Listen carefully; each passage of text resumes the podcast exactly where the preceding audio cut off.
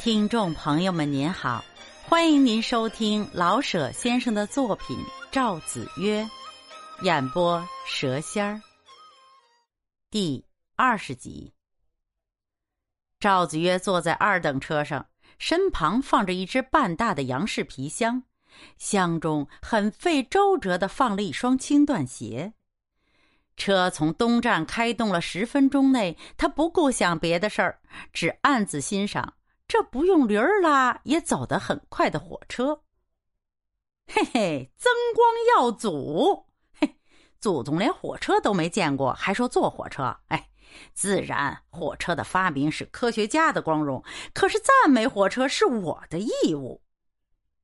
他看了看车里的旅客，有的张着大嘴，打着旅行似的哈欠，好像没有上车之前就预备好了好几个哈欠，在车上表现似的。有的拿着张新生一类的车站上的文学书，而眼睛却呆呆地射在对面女客人的腿上；有的口衔着大吕送烟，每隔三分钟掏出金表看一看，嘿嘿，俗气，讨厌。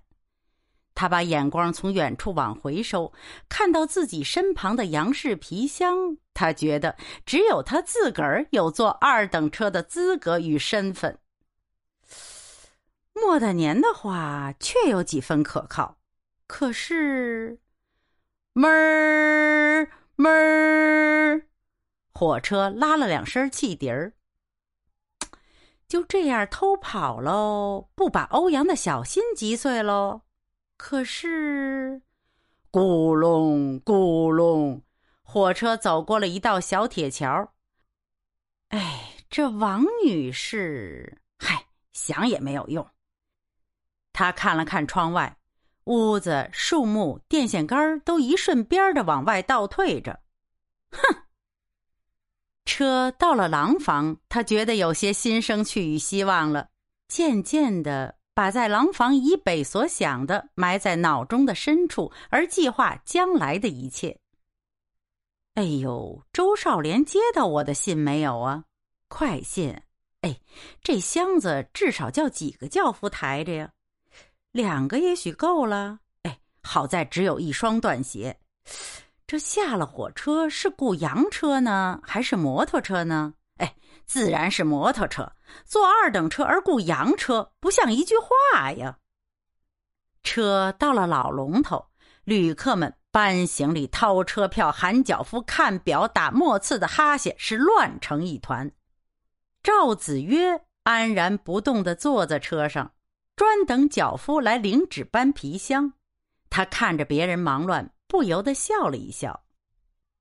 哼，没有涵养。子玉，子玉！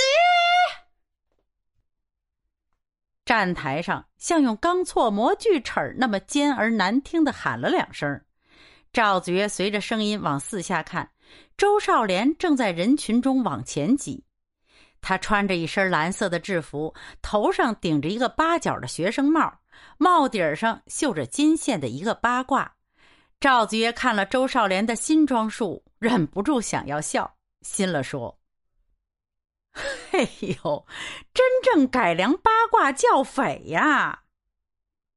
老周，喊脚夫搬箱子。周少莲跳着两根熟鸡杆似的小细腿儿心肥腿瘦的，勇敢而危险的跳上车去。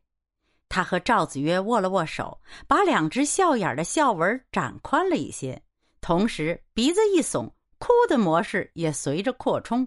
跟着他把那只箱子提了起来。哎哎，等脚夫搬。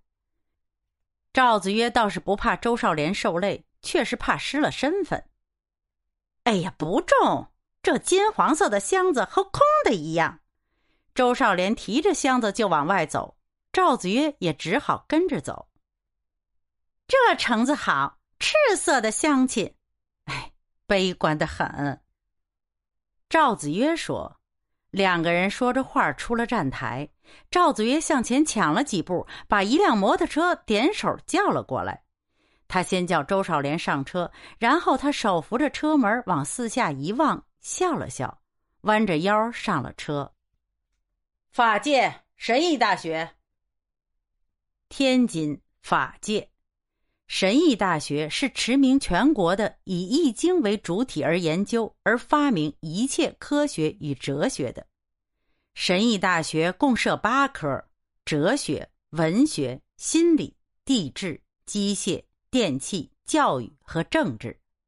学生入学先读两年易经，易经念得朗朗上口，然后准其分科入系。入哪一科是校长占卜决定之。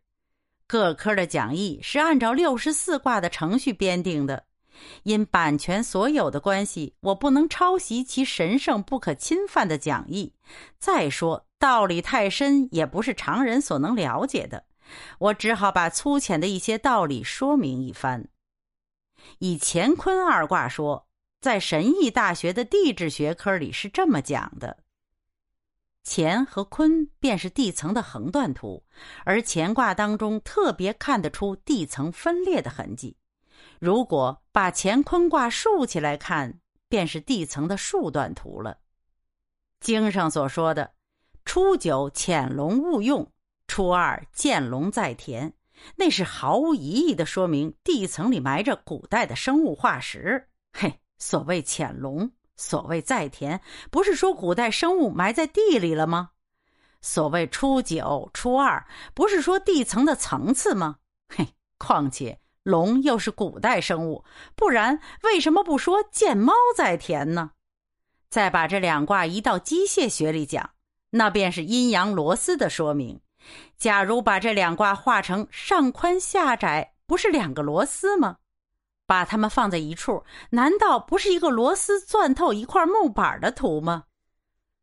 那么，把六十四卦应用到电气学上讲，那就更足以使人惊叹中国古代文明的不可及了。伏羲画卦是已经发明了阴阳电的作用，后圣演卦已经发明了电报，那六十四卦便是不同的收电发电机。那乾坤匹泰的六十四个卦名儿便是电报的号码正如现在报纸上所谓“诱电、验电”一样。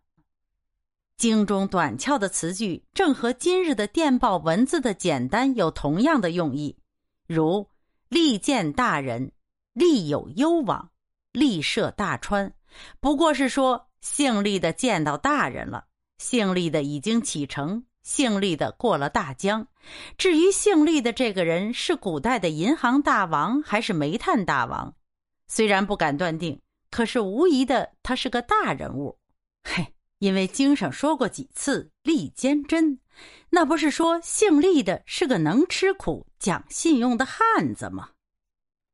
神异大学的校舍是按照易经上的蒙卦建筑的，利益是非我求同盟。同盟求我，往粗浅里说，来这儿念书的要遵守一切规则，有这样决心的来，不愿意受这样拘束的走，我们就这么办。你来算你有心向善，你不来拉倒。嘿，有这样的宗旨，加以校址占的风水好，所以在举国闹学潮的期间，只有神异大学的师生依旧弦歌不断的修业乐道。蒙卦建筑的第一层是办公室、校长室和教员室，第二层、第三层、第四层、第六层是八科的教室，第五层是学生宿舍和图书馆。四围的界墙是满画着八卦，大门的门楼上悬着一方镇物——先天太极图。嘿，这些个东西原来不过是一些装饰，哪儿知道暗中起了作用。自从界墙上的八卦画好了，门上的阵物悬起，对面的中法银行的生意便一天跌落一天，不到两年，竟自把一座资本雄厚的银行全挤到歇业了。虽然法国人死不承认这些阵物有灵，可是事实所在，社会上一般的舆论全以为神医大学是将来中国不用刀兵而战胜世界列强的希望所在。本集播讲完毕，欢迎订阅，咱们下集见。